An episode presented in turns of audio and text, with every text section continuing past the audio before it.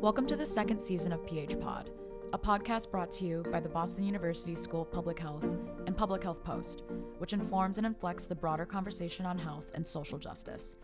I'm Rubina Viracone, a writing fellow for Public Health Post.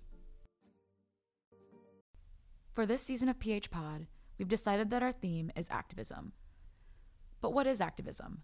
The Merriam Webster definition suggests a doctrine or practice that emphasizes direct, vigorous action, especially in support of or opposition to one side of a controversial issue. But what is that vigorous action and what is that controversial issue? Essentially, each of us may have our own definition of activism. I'm speaking now with the other PHP Writing Fellows, Sarah Marr, Devin O'Donnell, and Maya Thurkill. And Maya is not physically here with us, but has graced us with her presence via Zoom. Let's start off by everyone introducing themselves, saying a little bit about your interests and what activism means to you. Sarah, would you like to start us off? Sure, I can start. So, my name is Sarah Marr. I am in the health policy and law track, so interested in the real world impacts of health policy on populations, particularly policies that deal with the LGBT community, um, as well as environmental justice issues. And what activism means to me, I think, at the most basic, fundamental level, is communicating about some kind of change you want to see in the world. And I think that change can be something as big as tackling global warming or as small as wanting to plant more trees on your street. And speaking of the environment, that is also an interest that Devin has. So, Devin, take it away. Yes, well, um, I am also a master's student here and I study community health, but most of the work that I do outside of the classroom is on climate change and health, hence the, the nice segue there, Rabina. I got you. um, but I see activism as pushing for social and political progress through intentional and collective effort. And there's lots of different ways that this manifests, but um, a lot of it comes from like fighting some form of oppression. Um, that seems to be a common thread that I've seen in different activist movements. And it's off, it can be often triggered by certain events um, that we see in the news or political elections or a piece of legislation. Um, yeah, that's how I how I view activism. Fantastic, thank you. And Maya?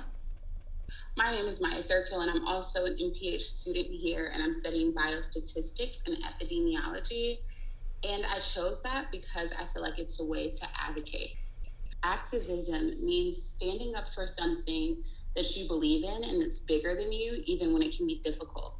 And epidemiology and biostatistics really rule data, and data controls where funding goes, data controls which projects receive attention, and really how the story is told.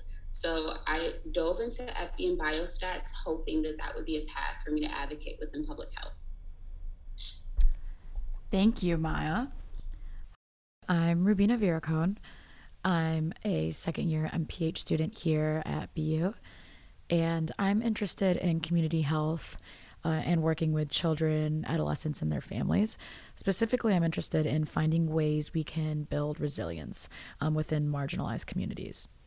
I'm also interested in health communications and finding ways to engage the public through storytelling. So, when it comes to activism, I agree with everything that everyone else has said here. There's one thing that I would like to point out. I think that activism is an intentional and sustained practice. I don't necessarily think that it's a one and done thing, like, oh, I went to this protest and now I'm an activist. But I think it is a commitment. And you know, the saying like practice makes permanent. I really believe that practice makes habit and it becomes something that's really integral to everything that you do. What do you guys think activism looks like as a student? Yeah, I think being a student caters exceptionally well to being an activist, right? Like if you look at social movements in the past, a lot of them started on college campuses, right, and grew out of youth movements, and um, so I think that that connection is is really strong, and it's also I think ties to a little bit of like having flexibility, right? Like we're all young and we don't have endless responsibilities, right? We can, if you want to go and like storm a building and stay there all night you can because you don't have to go home and feed your kids or like if you get arrested it's it's one of those things where you have flexibility in what you do and you also have like an invincibility mindset right where it's and i guess as well like being on a campus surrounded by so many different opinions and thinkers right? Like it's opening doors to to challenge right? Like it, if you're being taught how to think critically which sometimes goes both ways right? We're not always taught the things we want to ad, like advocate for, but um, that is already like challenging people to challenge institutions, to challenge policies, to to fight for what they believe in.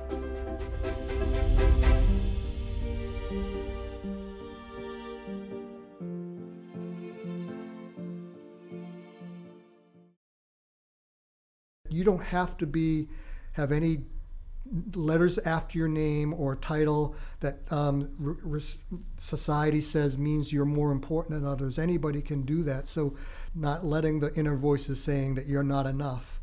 Um, all of us can make the change and be the change agents we mean. This is Craig Andrade, the director of the Activist Lab here at the Boston University School of Public Health.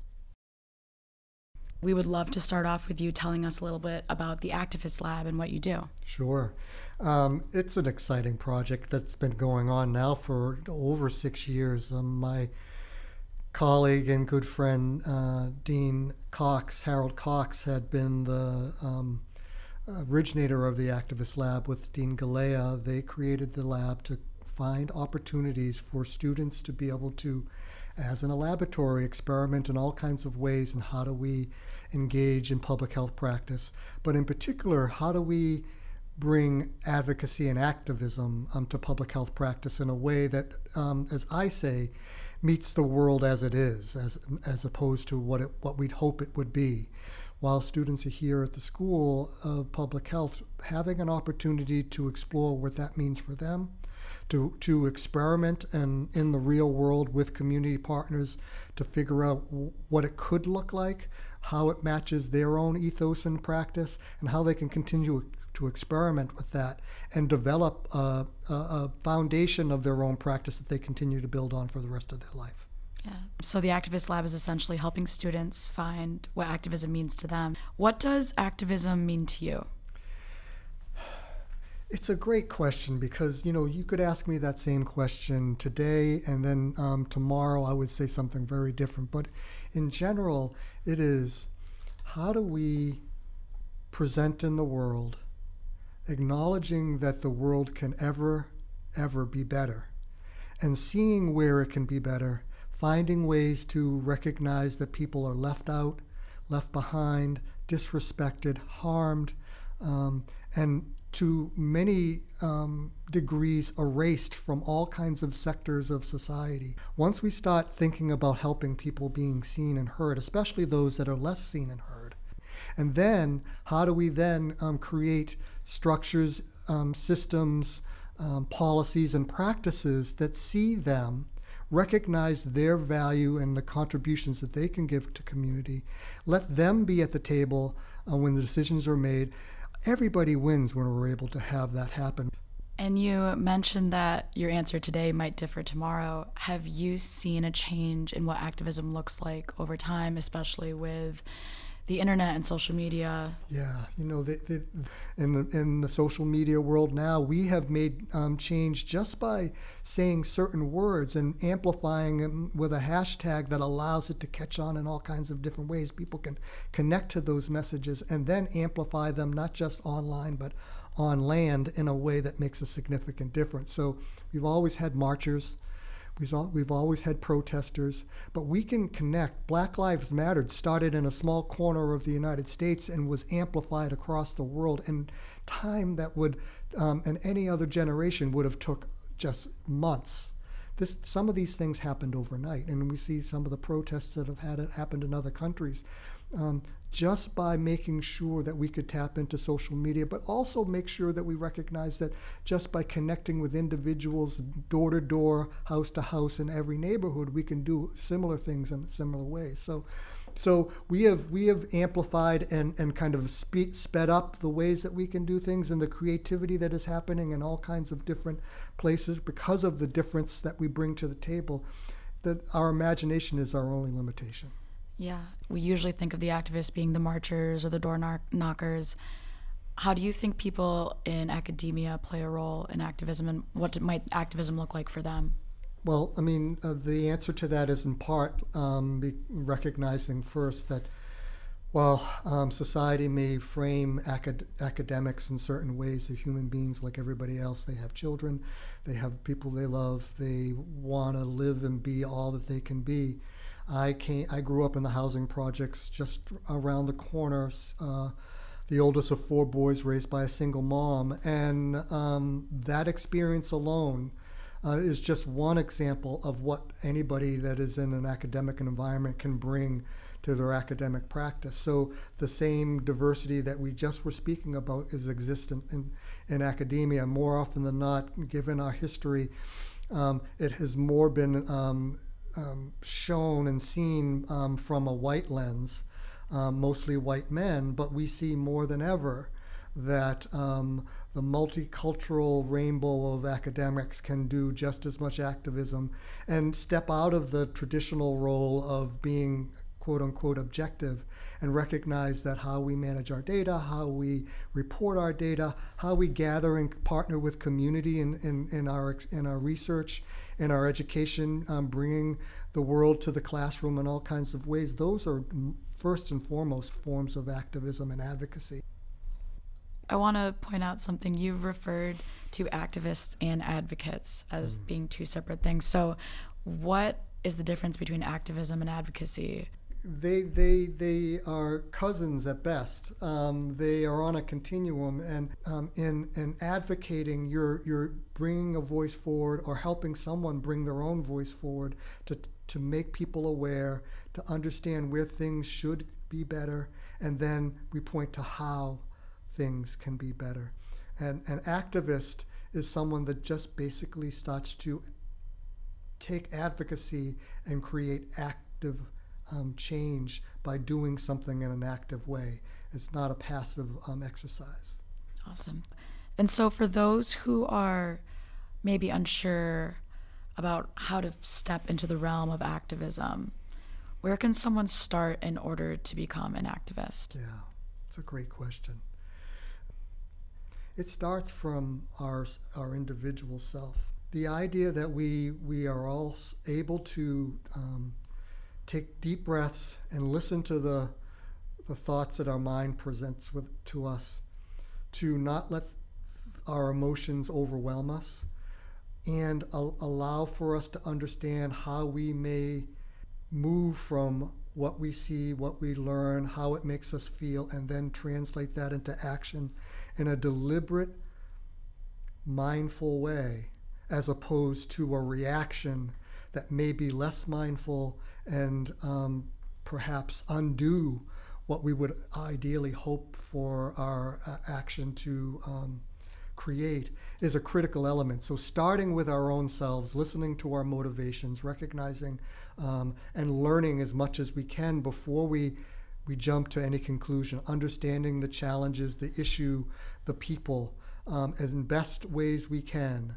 And then um, recognizing that none of us can do this by ourselves. It is more often than not, and throughout our history, the examples show it great people were surrounded by other great people that helped them move forward as a collective to make the change that we knew we need.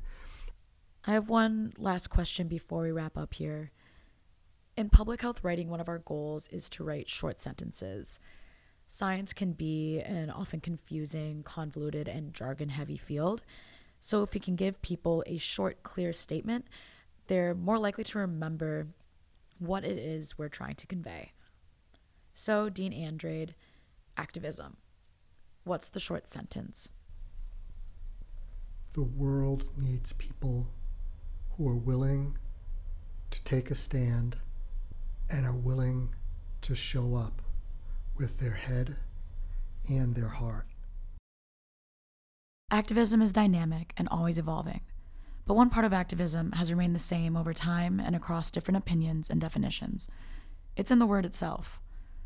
It's an act.